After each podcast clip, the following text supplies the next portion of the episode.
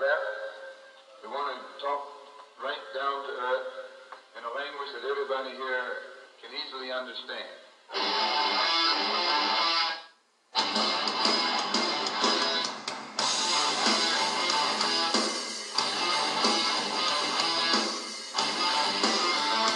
You are now entering the mind of Morton's Law. Welcome to another edition of Morton's Law. I am your host, Christopher Morton. Uh, thank you, everybody, for joining me today on this Sunday afternoon. I am broadcasting here. Most likely, this uh, will be up Sunday night, so check that out. Uh, listen, I'm really asking everybody, please write a review of this show on whatever platform you may listen to. I mean, even if I suck, tell me I suck. Right, you suck. That's it. Move on. Kill yourself. I don't know, anything encouraging.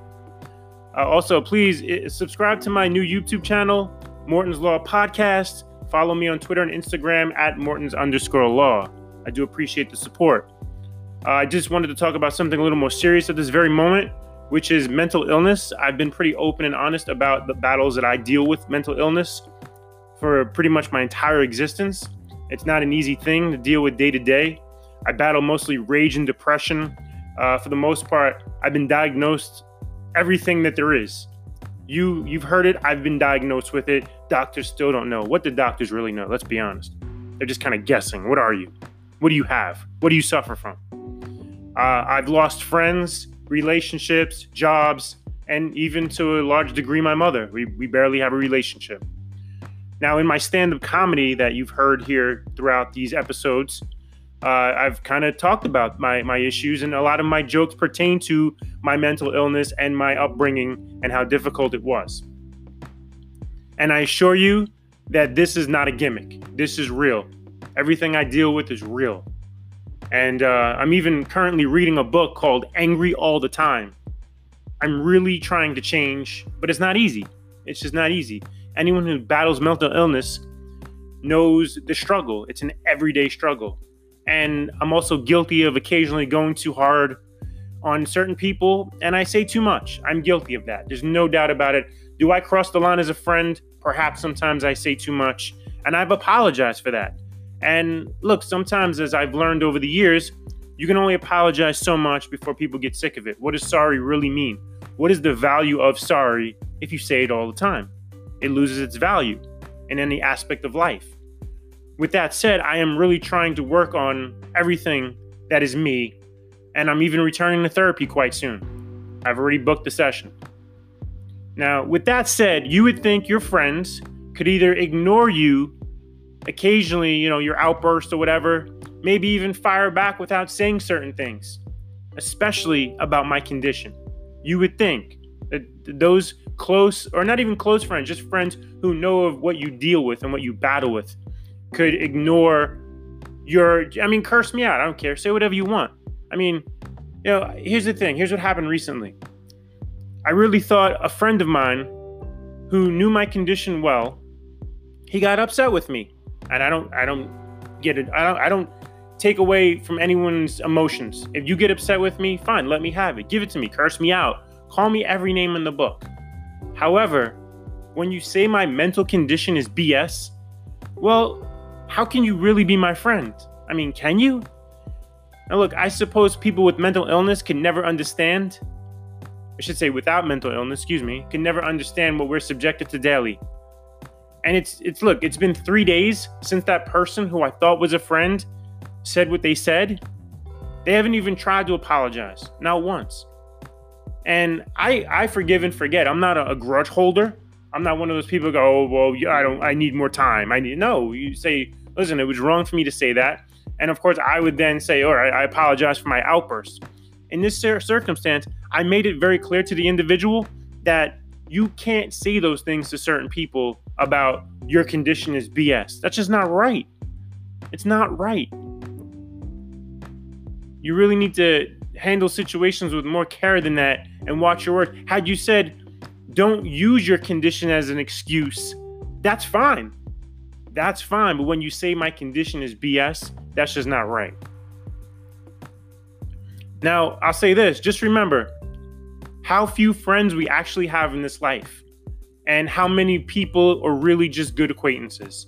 That's realistic, and and sometimes you you see the reality, and you see what you're what you thought were friends really aren't when they're capable of saying certain things to you.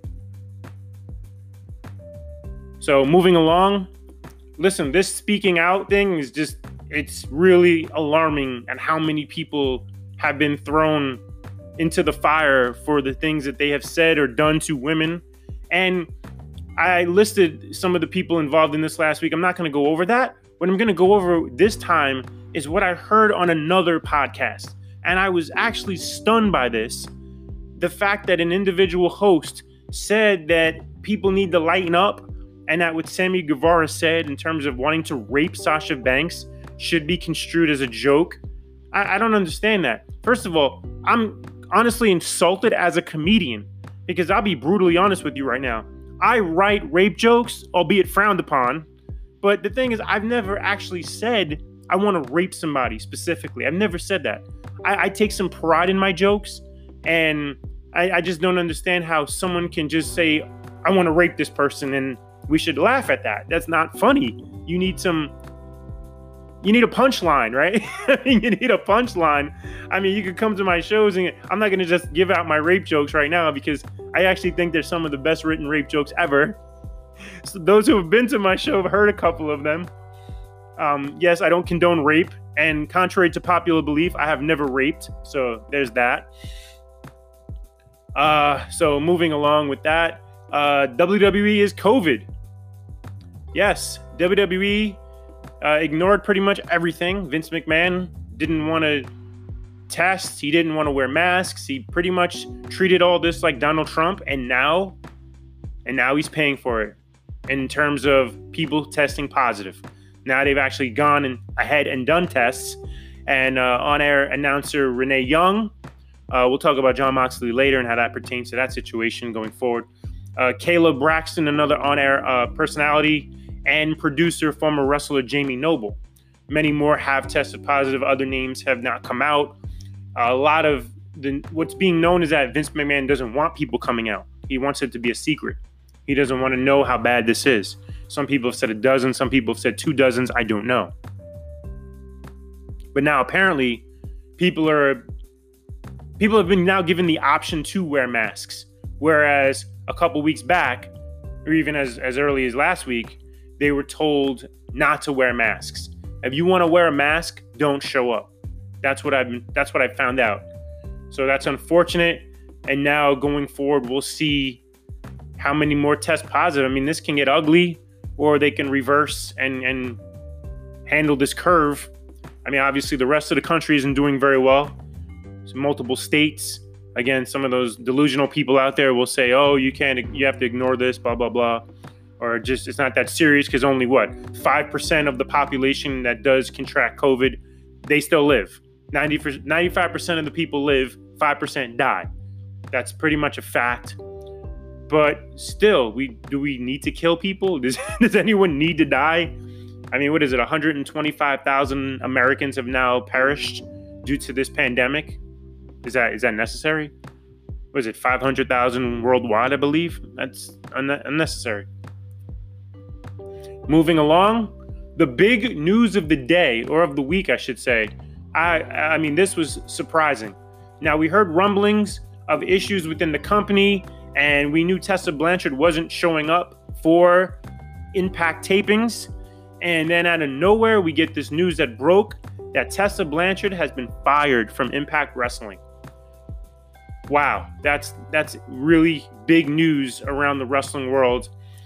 Now, reportedly, she refused to send in promos that they requested for the upcoming pay per view, in which she would have been featured in a match for the Impact title.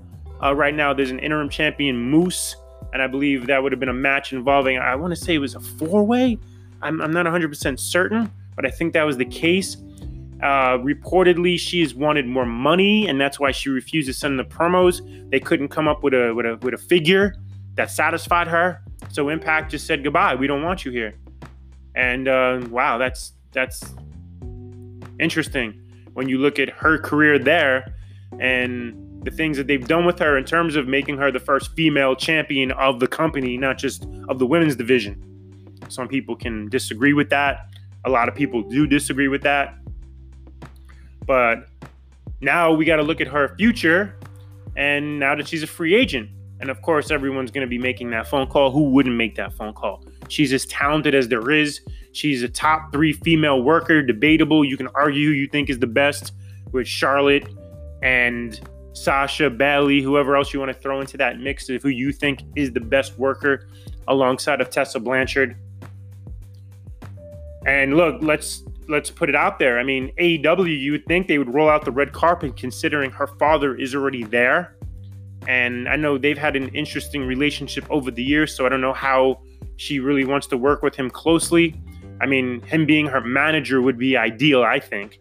But who knows what they're ready for in terms of their relationship. Um, she already was in NXT briefly, if you remember. She's done multiple stints in doing jobs as a free agent, just coming in occasionally. She, I think, she was also in the Mae Young Classic, the initial, and she lost also there. I think Kairi Sane beat her, if I remember correctly.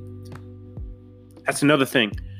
I'm confused that that if WWE were to ask her to come in, I mean, you would think someone in the company would be smart enough to send Vince a tape and say, okay, she, and all due respect to NXT, she doesn't belong in NXT. She's main roster ready now, I think. I mean, she should get, now granted, she's only 24, has been in the business six years, but she's a draw. I think she's a draw. Now with TNA and Impact, excuse me, you're never going to get to see that because of the entire roster and the lack of star power they have there she's not going to impact the ratings, which good luck finding access television to begin with. So it's, it's hard to say, okay, well, yeah, she's going to all of a sudden turn impact into a top player. That wasn't going to happen. But I think main roster with her personality, oh man, she I, I can't imagine her not being a draw. And I even said I think it'd be amazing. We talk about the four horsewomen that existed in NXT and still do to a degree this day. But if you were to actually put now I know they won't do this because it's it's Vince hates factions and all these other things that factor into this. But if you were to do an actual full horsewoman in WWE, I think the ideal stable would be Charlotte, Sasha, Bayley, and Tessa Blanchard.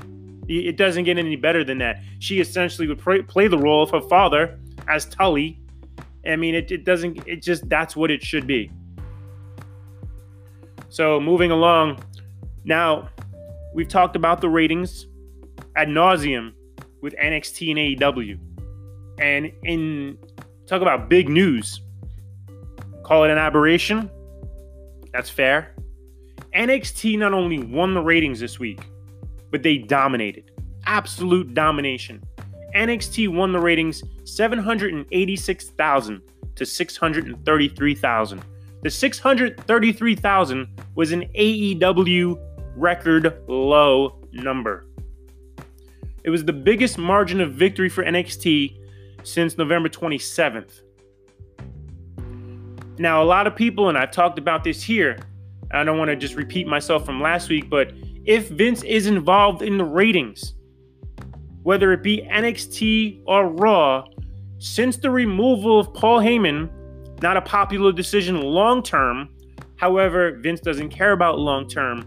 In the short term, it has proven to work in terms of ratings only. I'm not going to tell you the product is better because that's just, I'd be lying to you. You're bringing out the names that people know. They're going to watch those names. I don't want to see those people, but others do. So when you look at the Raw rating, under Heyman, it had dropped to 1.7 ish. And now, in the last two weeks since the, the removal, it's up to 1.9. So, again, Vince making these again, and we don't know how long this rating will stay at 1.9, how long he'll continue to bring these people back. But right now, it looks like the right move in terms of at this very moment for ratings what Vince McMahon wants, not what we want he's gonna laugh at he's gonna laugh and say, I made the right call. And now we're learning more things about Vince and Heyman and how Heyman was really trying hard to convince Vince uh, um, that we need a different philosophy. We need to change. And apparently McMahon wanted nothing to do with the change. He just wanted results now. Now, when we go back to AEW and their low rating of 633,000, what's going on there? Now, I know they didn't load the show up because they had issues. We'll talk about Moxley in a second. He wasn't there. But could the AEW fans starting to get fed up a little with all the WWE guys that they brought in? Like, I'm reading online how people think FTR is boring. I mean, I, I personally understand where the AEW fans are coming from in terms of what they like. That's what they like. Maybe they like more spot fests. Maybe that audience only wants to see their kind of wrestling.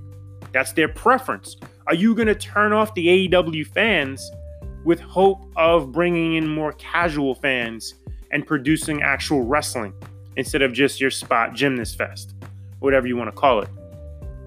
I mean, I think the old school mentality is dead in wrestling. I mean, when I read online that FTR is boring, I went, what? How, how could you say they're boring? They're working good matches. We'll talk about their match later. And that's another thing. AEW is taking their time. Now, you could talk about the ratings drop, but not everybody was on the show again. So they're building, they're trying at least to build other stars besides the main names we already know. Now, does that come at a sacrifice to the ratings? It could, but at the same time, you say, okay, well, AEW is doing what Paul Heyman wanted to do, but Vince McMahon doesn't. So, in order to build stars, we may have to take a couple ratings hits to not just have Cody, Omega, Moxley, Jericho, and others as our faces of the company. We have to get other people up there because keep in mind, when you mention Chris Jericho, he's over the age of 50. How much time does he have left in the ring? So you have to now look forward to other people as you see the Brian Cages of the of, of the world, the MJFs, and the Wardlows, and and guys that you even uh, although Jack, I mean, let's be honest, uh, Jack Perry is probably in the mix in that, but then he kind of hasn't been recently, so I don't know what's going on there. But AEW, I, I think they realize this is not a sprint; it's a marathon but at the same time, when do they continue? If let's say this is not an aberration, and NXT starts to win the ratings consistently, and the numbers keep dropping, does AEW then panic? Do they panic and then say, "Oh well, we got to go in another direction. We got to get our main guys out there. Goodbye to everybody else." I don't know. Time will tell. And again, pressure will come from TNT if that is the case. I don't think Tony Khan's going to make that call unless TNT is saying, "Okay, these numbers are unacceptable." And that's another thing. Was, this was technically a go home show. Now, I know the pay per view, Fyter Fest, is free. Well, free as it could be. I mean, I love how Jim Ross and commentary talk about we're giving it to you for free and all this other stuff. And I'm like, well, are you going to pay my cable bill this month? Are you going to pay my high speed modem bill this month? Because I'm still paying for something. This is not free. I know what you mean. I'm not paying an additional 35, 40, or 50, but it's still not free. Now, with this go home show, your main event technically was Matt Hardy against Santana. That was your main event. Now, I know initially it was supposed to be Guevara, but of course, he's been suspended due to an incident we talked about earlier. And of course, they go off the air with Orange Cassidy and Chris Jericho. That was well done, I thought. It wasn't bad, but how many people still want to watch Orange Cassidy? I don't know. I don't know what his rating is I don't have quarter hours. I was really intrigued by the quarter hours because I wanted to see what certain people did, but um, I didn't find that out, unfortunately. I thought it was a good segment. Cassie showing some personality, showing some passion for the business. I don't know what kind of match they'll have. I mean, I'm sure. I mean, Cassie's not a bad worker. It's just the gimmick people. Some people can't stand. Your traditionalists can't stand Orange Cassidy, and Jericho called them out on it at the end of that show everything Jericho said about Orange Cassidy, a lot of people feel the lazy, the in the pockets, the you don't take the business seriously, everything is a joke, blah blah blah. People feel that way about Orange Cassidy, and others on the AEW roster too.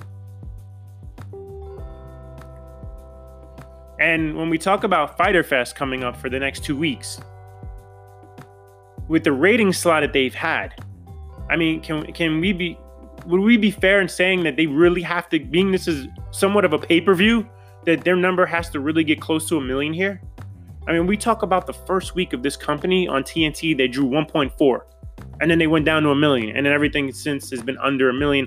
I don't think they've drawn a million again but i could be wrong. However these next two weeks will i think they tell a lot they tell a lot for aew nxt is thrilled right now with their ratings. They have to be. At least I, who knows about vince i think vince is happy about anything. I think vince can get a blowjob and still be miserable about something. I don't know. But we'll see how their ratings go in the next two weeks. Now, moving on to NXT, just their main event in general, the triple threat match for the North American title. Now, you know how much I've come to despise these matches. You know my thoughts. I'll say it again for those first time listeners.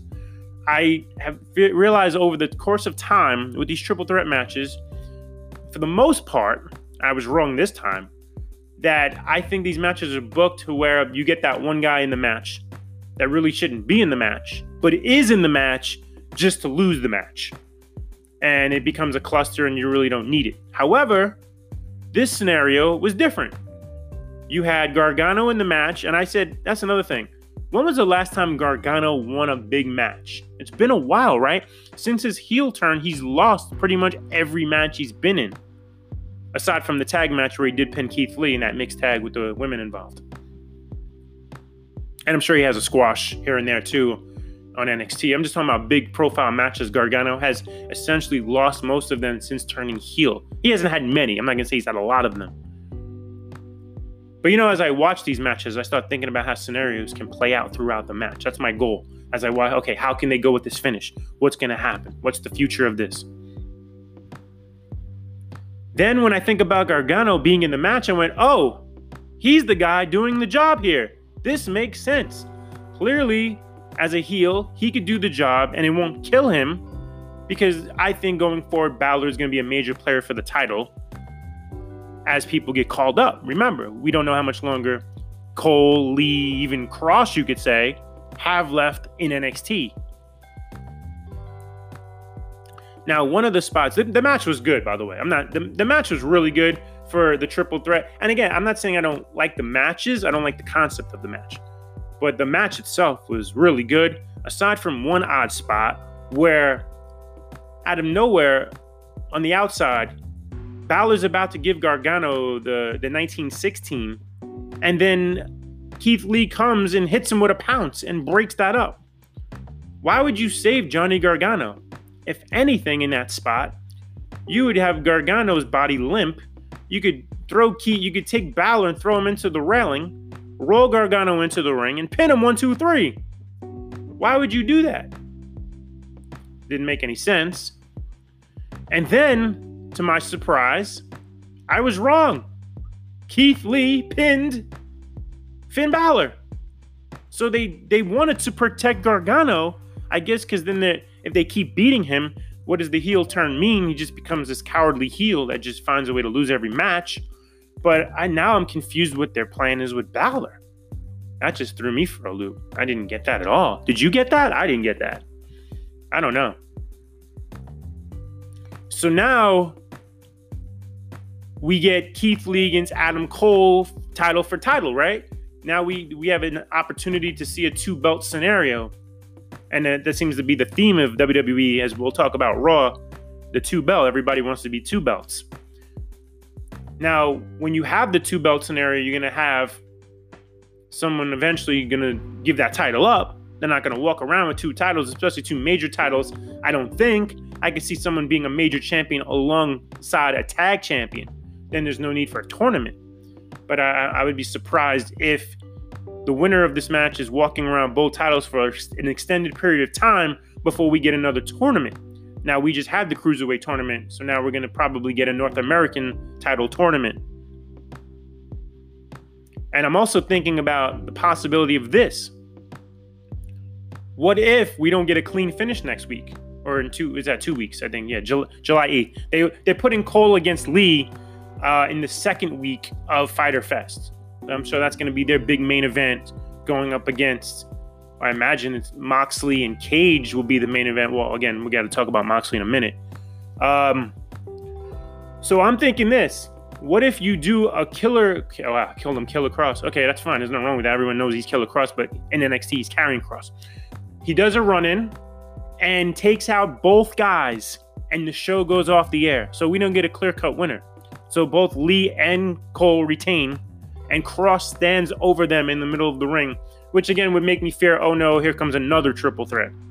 Hope not, but that's just my thought. Maybe we don't get a clean finish and a two belt scenario.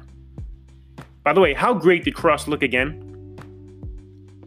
I mean, he didn't squash Bronson Reed. They gave Reed did get some offense. We got to see Kross sell a little bit. And I think when all these guys get called up, Bronson Reed may be a bigger player. I, I think they like him. We'll see. Um, I really, you gotta love how NXT countered Fyter Fest with the Great American Bash concept. I know people online talked about Cody possibly being upset about using that. And of course, his father created all that stuff. But I mean, this now we can say with these recent ratings. Well, again, we'll see if it's an aberration. I, I started mocking this so-called war, and I call I called it a scuffle. Now, if these numbers are gonna pop like they have been, we can legitimately call this a war. We'll see what happens. And the counter booking is riveting. I love the back and forth. Okay, well, AEW is going to book this match. We're going to counter with this match. Both lineups look incredible for the next two weeks. And you know who wins is fans, right? We do. We win. We're going to get incredible wrestling.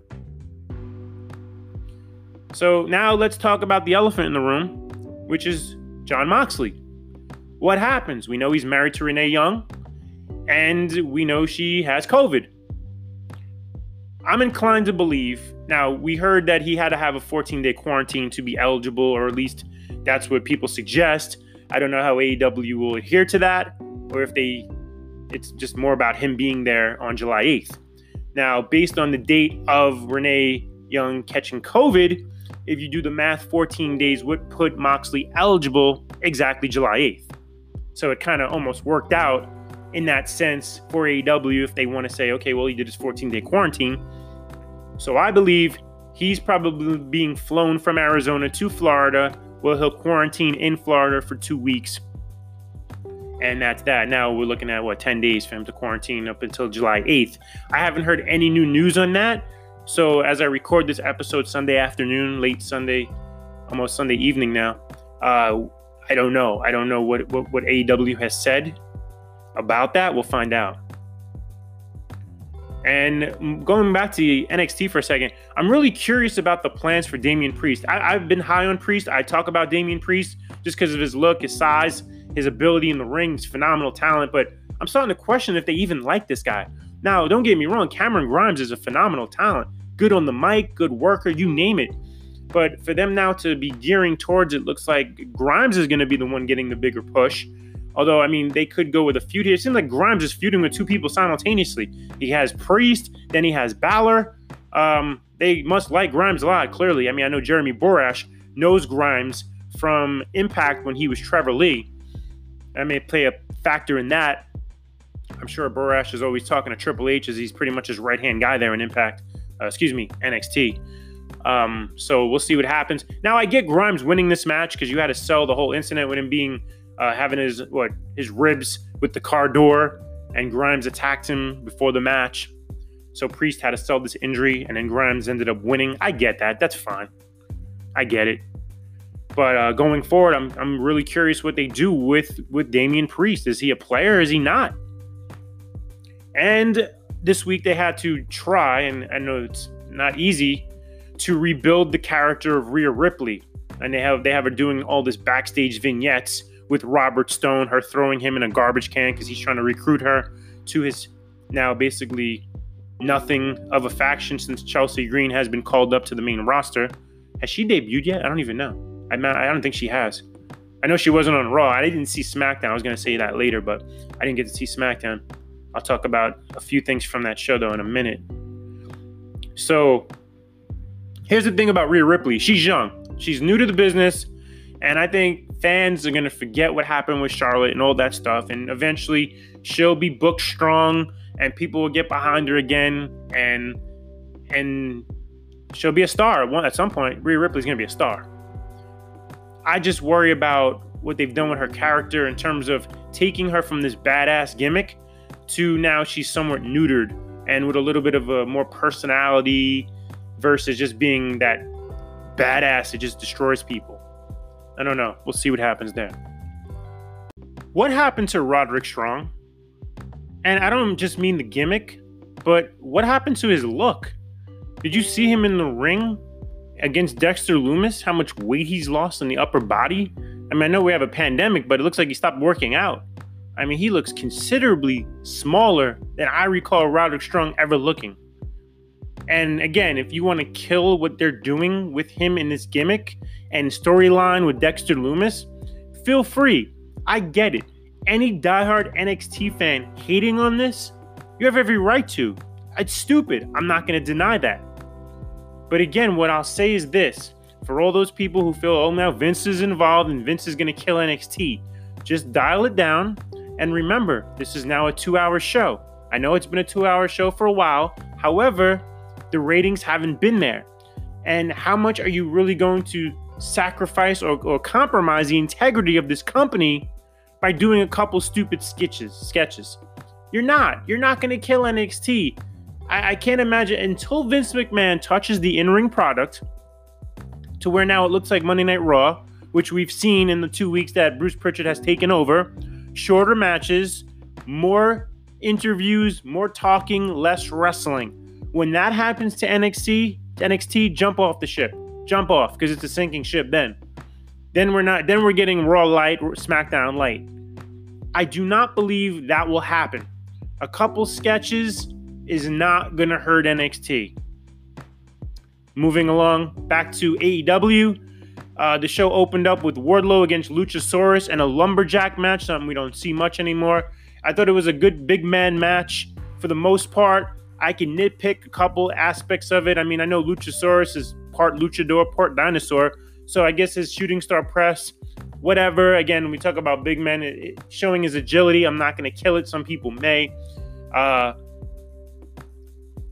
wor- I thought it was good work at the end. I, I like the MJF involvement with him distracting the referee. Then Wardlow, I believe, hit a low blow, got the pin. The chaos post match was what AEW needs more of. AEW would tease a lot of that post match chaos. Now we're getting it. Now we're getting the post match chaos, and it works. We'll see if it translates in the ratings in the future. But they need more chaotic situations where not everything just comes to an end with a pull apart. I want to see people fight. Let's get ugly first before you do a pull apart. Not just, oh, we're going to be okay, everything's fine. No. Uh, the Cody Hager press conference was blah. I thought it's just when I talk about blah, I mean, okay, what are you gonna turn off? Again, most people they like, why wasn't it in the ring? You know what I mean? Why was were they not in the ring? Now I know you're gonna say, oh well, okay, we, do we need another press conference or a contract signing that ends in a brawl? Maybe you don't. I'm not saying you do. But then we get Arn Anderson, who just droned on. And I love Arn Anderson, but do AEW fans care about Arn Anderson, what he has to say? I don't know. I doubt it. I don't think they do. And then Cody said something interesting about Ricky Starks only having three dollars and sixty-seven cents in his bank account when he came to AEW, uh, when he came to Dynamite. So you're telling me the NWA doesn't pay? That's is that why he left?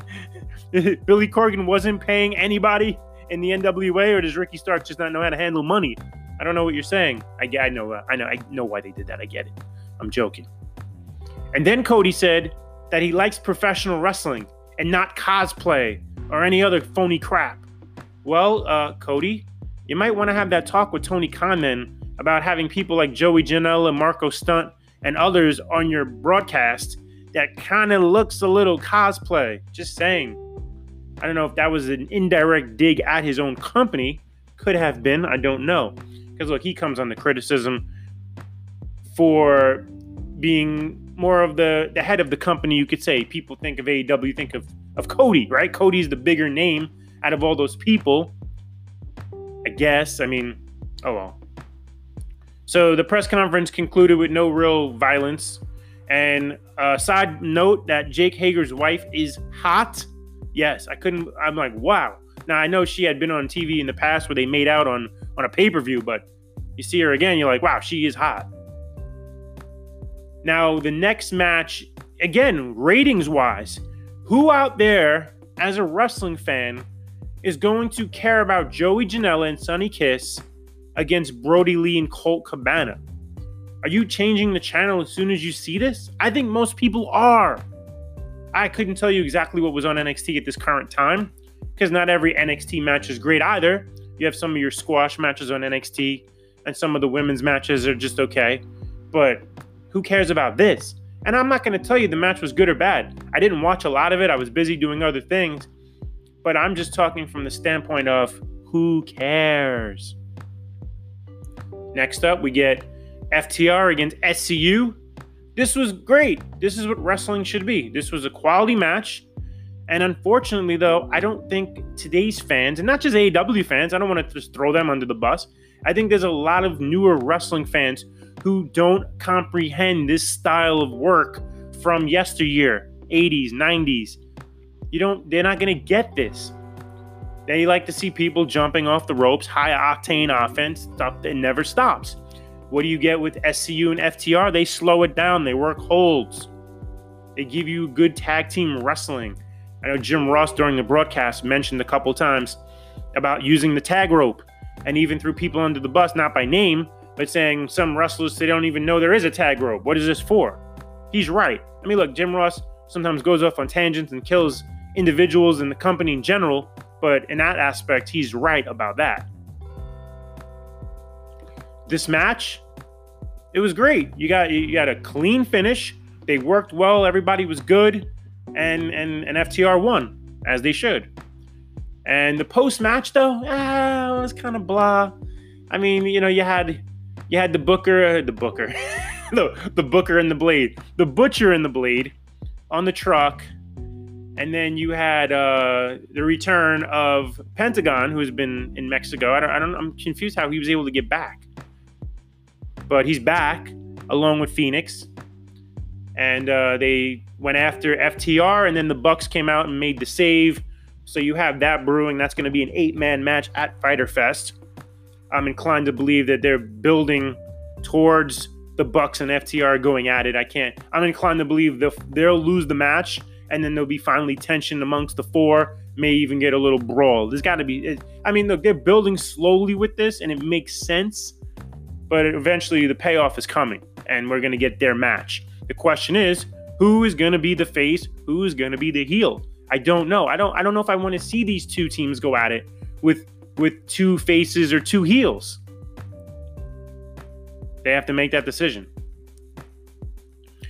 I wasn't a real fan of this segment in terms of the Omega Page, I guess, promo, vignette, whatever you want to call it, in terms of talking about how they're going to be taking on the best friends at Fyter Fest it just was blah. It made me go, why do I care about you two? You guys come off as soft. It sounded all weak and soft. And I know they're baby faces, but there's no emotion. There's just like, I know Page is running his gimmick, but Omega kind of just comes off as blah. That's just, this is why Kenny Omega cannot be a baby face. He sucks as a baby face. He has so much more passion. When you go watch his work in New Japan with Bullet Club, and again, a lot of people are still going to hate Kenny Omega for a lot of things he does. But he had passion in his promos.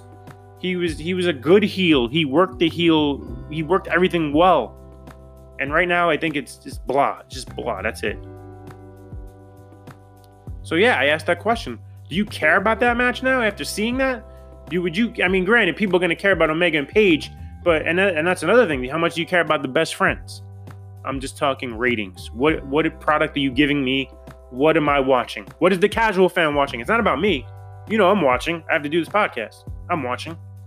Uh, Taz's promo was phenomenal, talking about Moxley using uh, using an excuse not to be here, which we all know is not an excuse, is legitimate, but it's just good good stuff, good promo out of Taz, and uh, that match should be. Again, I'm I'm, I'm not concerned, but I, I don't know if you can beat another guy that you're bringing in. I mean, all these guys they brought in, they beaten. You know, Archer, Lee, now Cage. Can you beat him now too? I don't know. I'm not saying Moxley's going to drop the title, but I think you have to have a screwy finish at least. And if Moxley loses the title, maybe via screw job, there's got to be something where it's just not another clean finish for Moxley. So uh, we're gonna come back. We got to talk about Monday Night Raw. There's a few things that happened on the show, not a lot, and then we're gonna talk about New Japan Pro Wrestling, just a little, and then we have some uh, UFC that took place Saturday night in Vegas to talk about. So you're listening to Morton's Law. Thank you for joining me. We're coming back after this.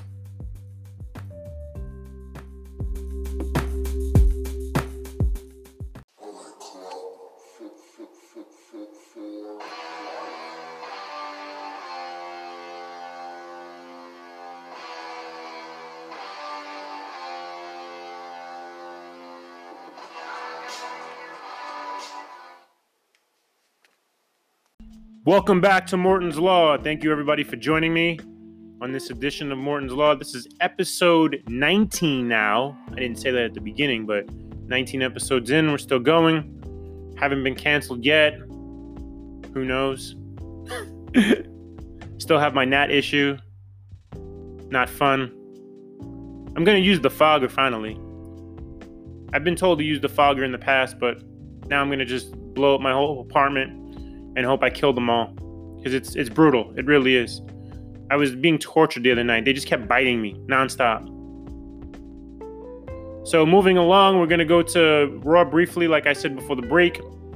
Now, again, Nia Jax is being shoved down our throats. She's in the ring, and then uh, she pulls a nepotism card with Charlotte Flair. That's the easy card to pull, right? Out comes Charlotte now, I thought for a second this could get good. And by good, I mean Charlotte firing back and saying something like, Yeah, my father is Ric Flair.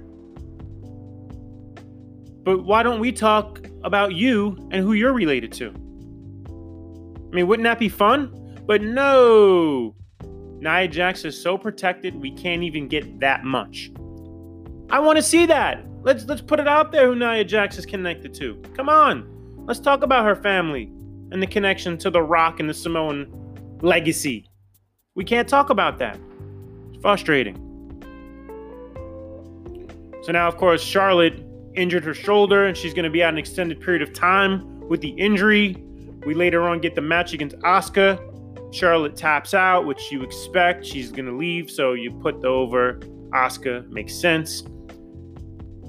Now, a lot of people are sick of Charlotte, so they won't miss her. A lot of people are probably thrilled she got injured. And I don't get it. Why do people not like Charlotte? Now, I'm not going to defend how she's been roughly thrown down our throats as much as Nia Jax in recent weeks. And you want to say Charlotte's on all three brands, and that was too much, her winning those titles as she did. But isn't the goal to see good in ring wrestling? And that's what Charlotte provides us every time she's in the ring. Are you going to tell me now that Charlotte's gone and we see Becky's gone? Are we going to really get better matches going forward without them? Or without Charlotte specifically? Not everybody can work like Charlotte. There's going to be some sacrifice when you push other people, not named Charlotte Flair, regardless how much you despise her.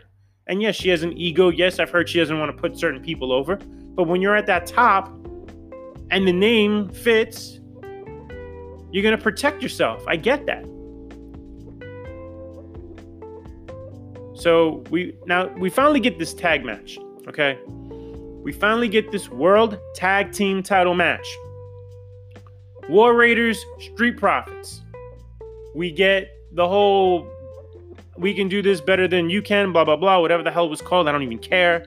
We get the garbage match at Backlash. And now we get a match that I think will matter right? Now, I suppose I'm the fool for thinking we get something different, perhaps something serious. Because this, albeit it wasn't a bad match, but are you kidding me that it was they they got 5 minutes.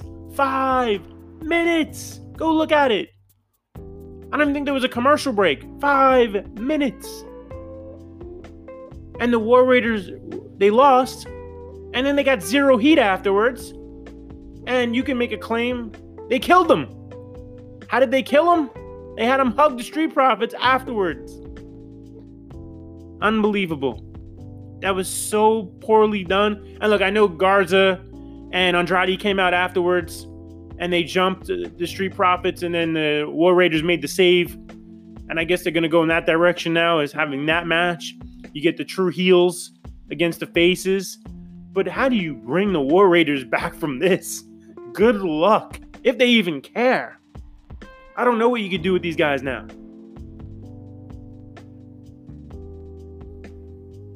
Great promo from Edge. Incredible. Edge, I mean, that when he brought up the whole rated R superstar and the, the passion in those promos. I mean, that is as top notch a promo as you're going to cut. Incredible. And then in the ring, we get Ric Flair comes out, right? And then we get Orton. And then the Big Show and they said the Big Show, they called him a legend and a future Hall of Famer. Now, I know in WWE, listen, anyone can be a Hall of Famer. Let's be honest about that. Now, I don't want to dismiss the Big Show's career, but if he is going to be a Hall of Famer, which of course he will be, because like I, as I just mentioned, the company puts everyone in. Is Big Show a legend? I don't know. I don't think he is. The Big Show is the equivalent to a major league hitter that hits 500 home runs, but they do like 25 home runs a year. They never have a major year. Never have a major year. And they still are Hall of Fame eligible, but perhaps no one, people said, oh, well, what did that guy really do in his career? He never led the league in home runs. He was a compiler. You can make a case the Big Show is a, a compiler by just being around for so long. And perhaps people go, oh, well, he's still here. So that means he's better than we thought he was. I I, I don't know. I, I think he's okay. I think he's average, maybe above average, but I don't think he's a legend. By the way, did you hear when when Charlie Caruso talked to um, Randy Orton? I forgot. To, this was funny. She says she says um, you critically injured Christian. Is Christian on his deathbed that we don't know about?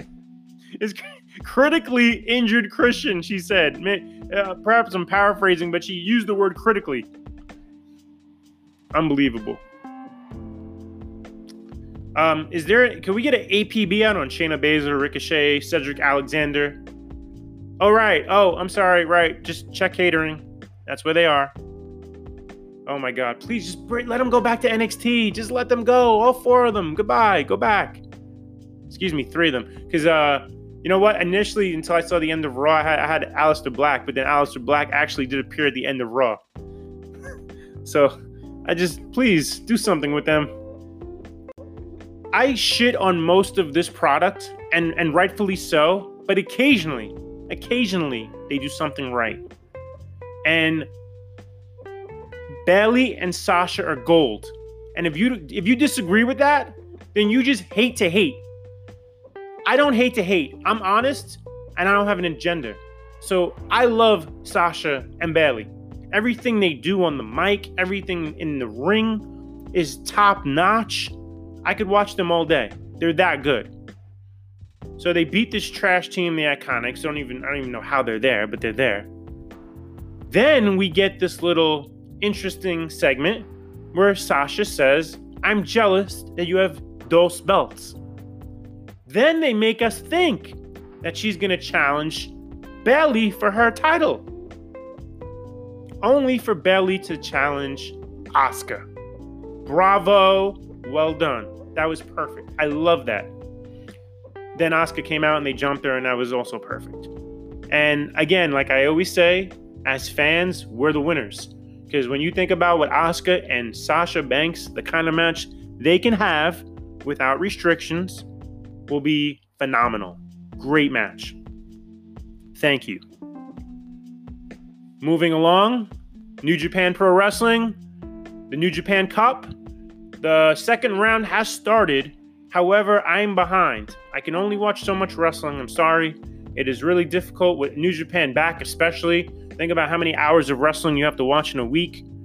And I try to do other things, even though I'm technically not working during this pandemic. I'm preparing uh, I have so much on my plate, so I, um, I apologize. I couldn't watch the end of, I couldn't watch the start of the second round. I'm technically still on the end of the first round, And I'll talk about some of the other first round matches that I didn't get to mention last week, which is uh, the Ibushi and Zack Sabre Jr. match. It was good, but it wasn't the classic I thought we were going to get. It was actually shorter than I, I usually talk about New Japan matches and then being really sometimes way too long than you need. But this match was relatively short for New Japan, and the finish kind of came out of nowhere.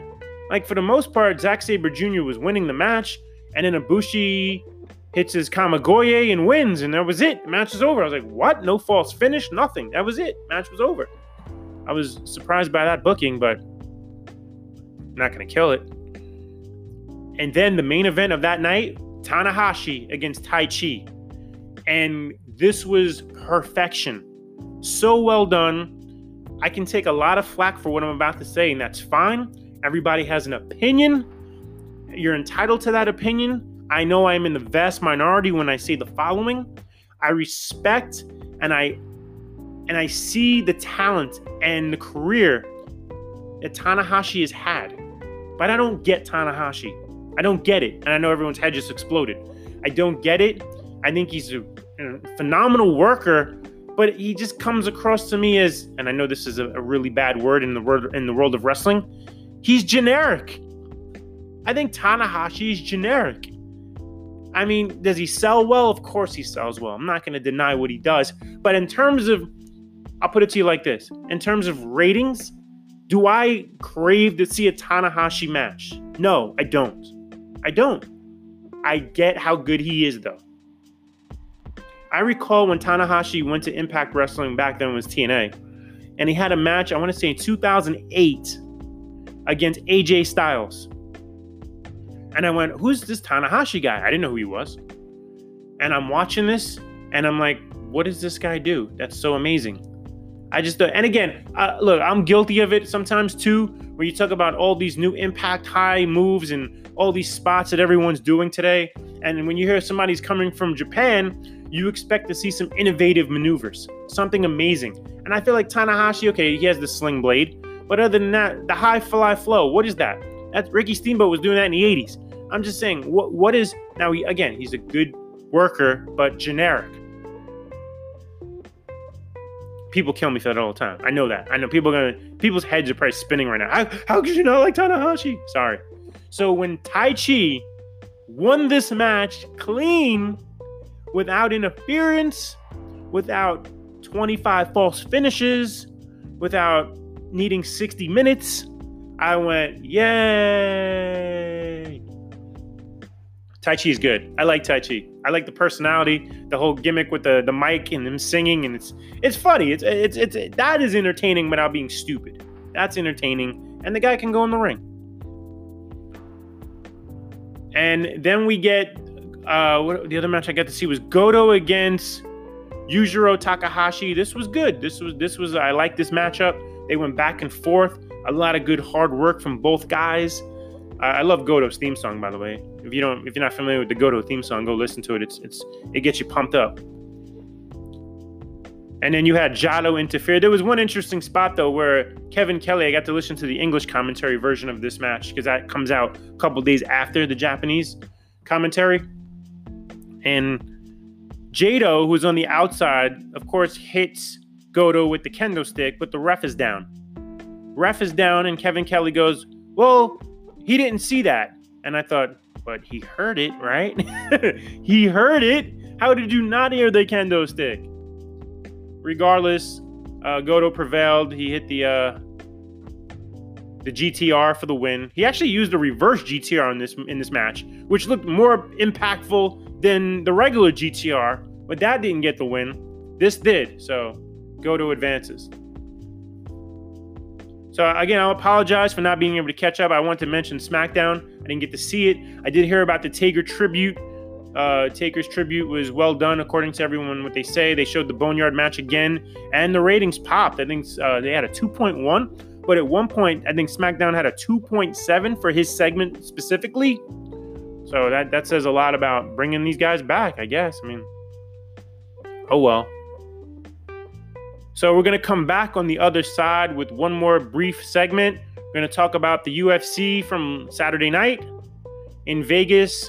Morton's Law back after this.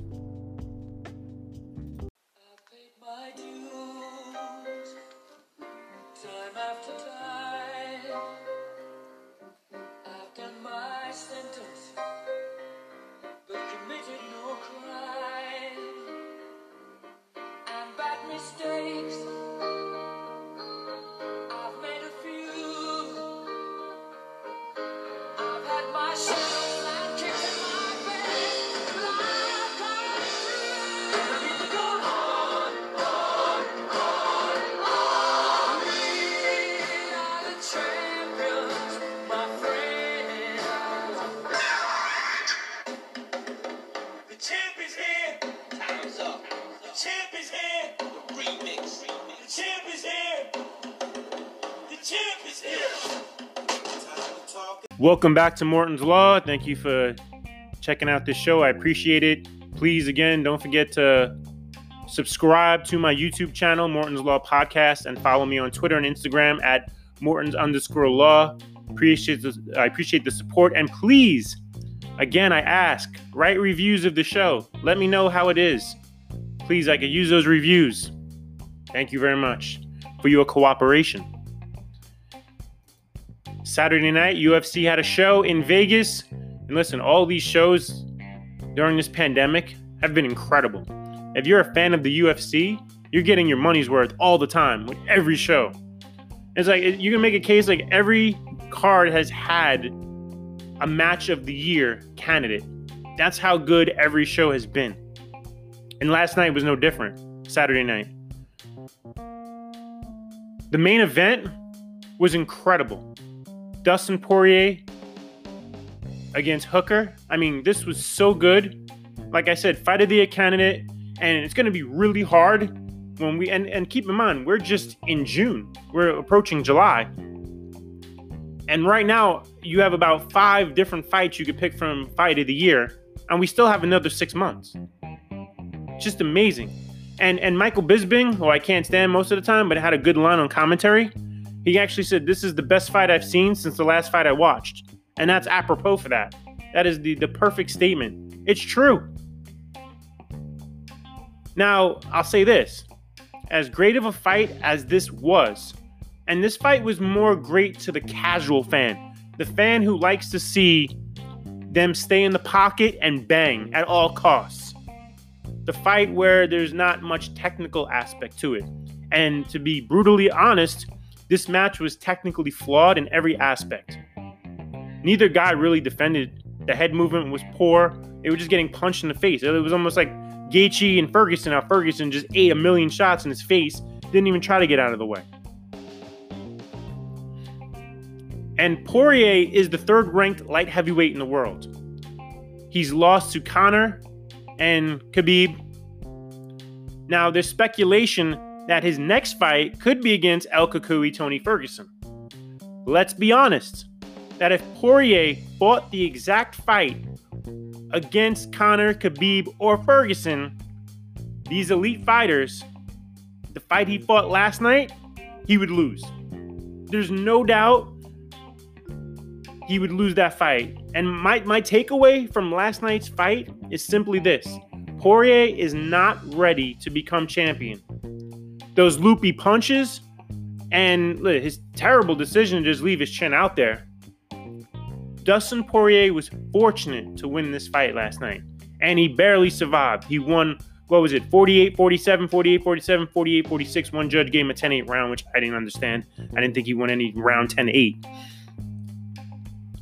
But if you had him at minus 240, you cashed in, right? You had to you had to go through that stress of multiple times in that fight where you're like, wait, he could get knocked out right here. I mean, he looked like he was gonna go out. There were a couple moments where he pulled a Ferguson and stayed strong.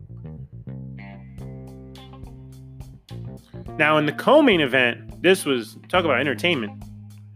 So Mike Perry, coming off a couple losses, basically fired everybody. He doesn't have a corner.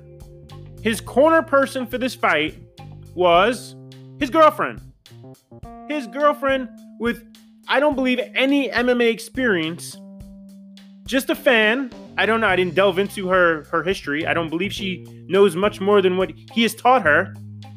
Was his corner person against Mickey Gall.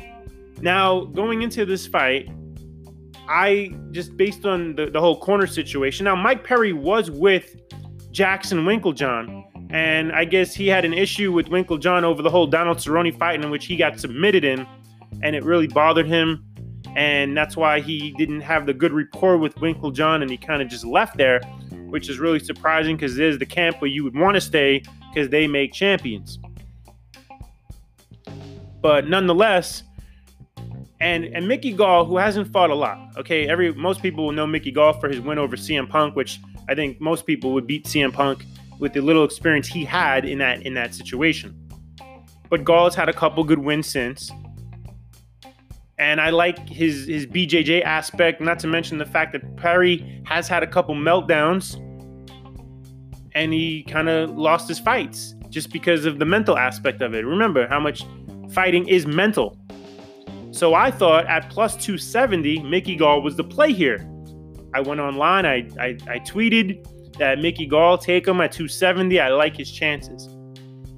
Now they get into the cage, and Gall Gall landed early. Gall landed early and often. Gall was really getting inside of Perry's defense, and which surprised a lot of people. Now Gall is known for his BJJ, but his striking has improved in his last few fights, and he was landing.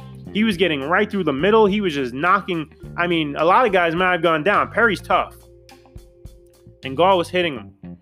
But then as the fight went on, and I know a lot of people enjoyed the the corner situation in between rounds with the advice that Perry's girlfriend gave to him, which was essentially just telling him he's doing great and keep up the good work and stuff like that. I mean, obviously she's not going to provide any technical advice, but that was interesting for a lot of people.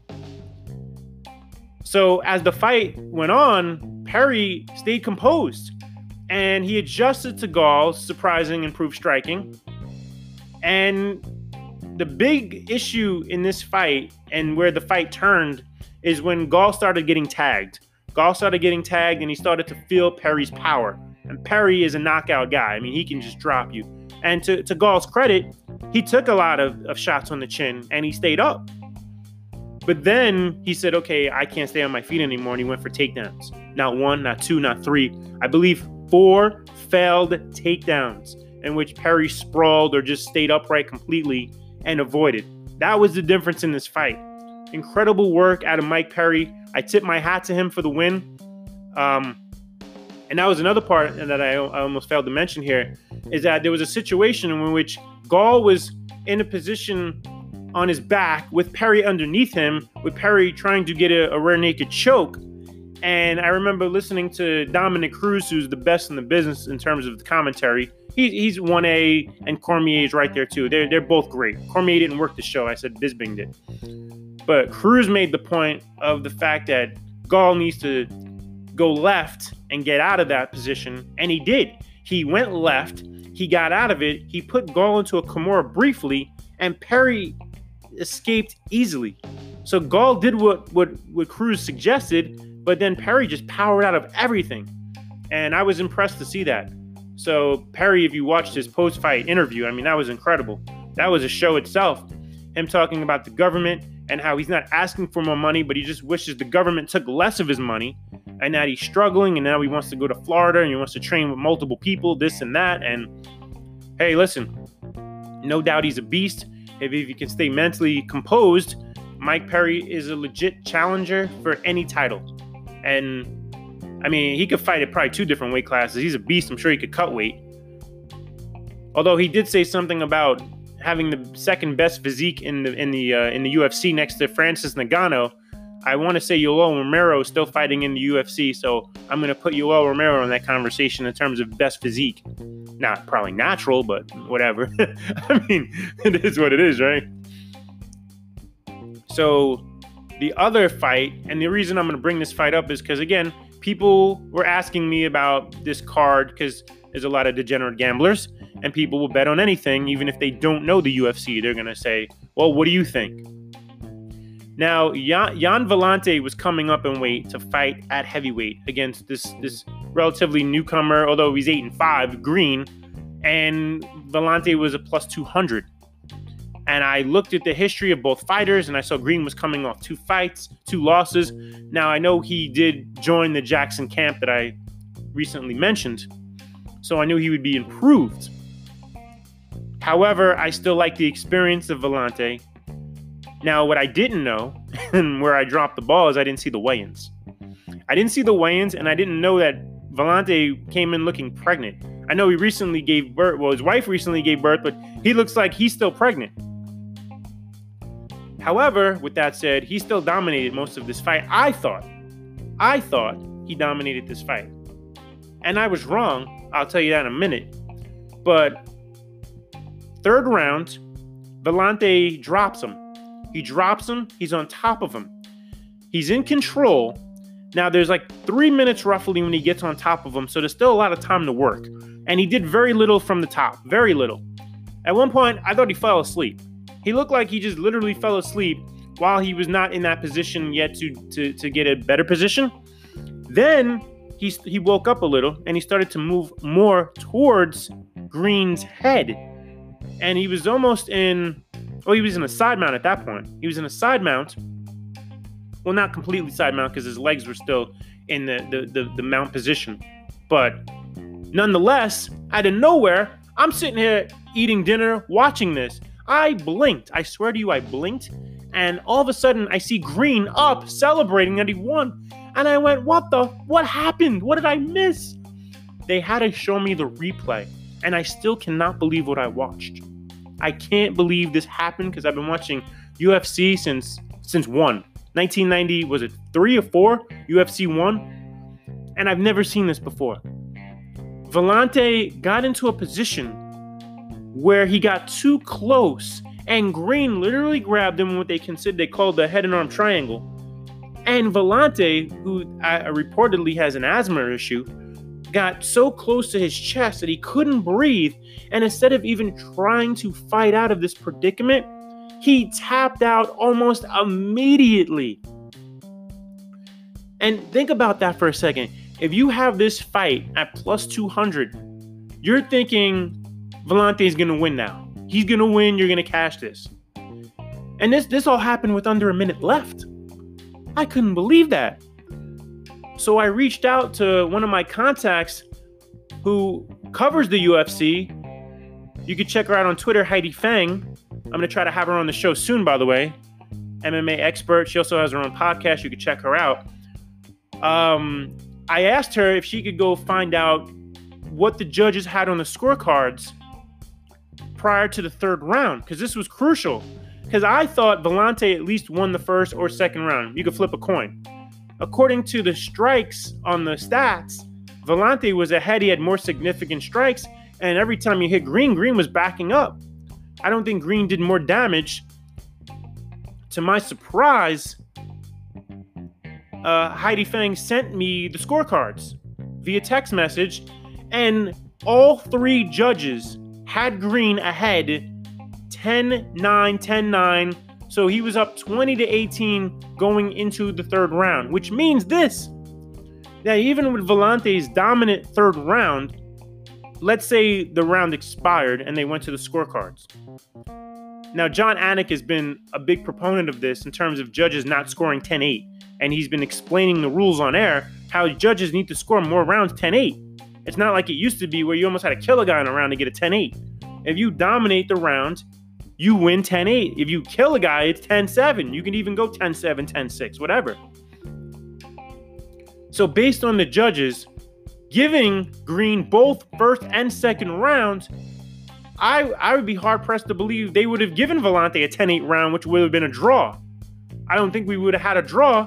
So, Greene would have won despite losing the third round in such a dominant fashion because of the first two rounds, which still boggles my mind. Oh well.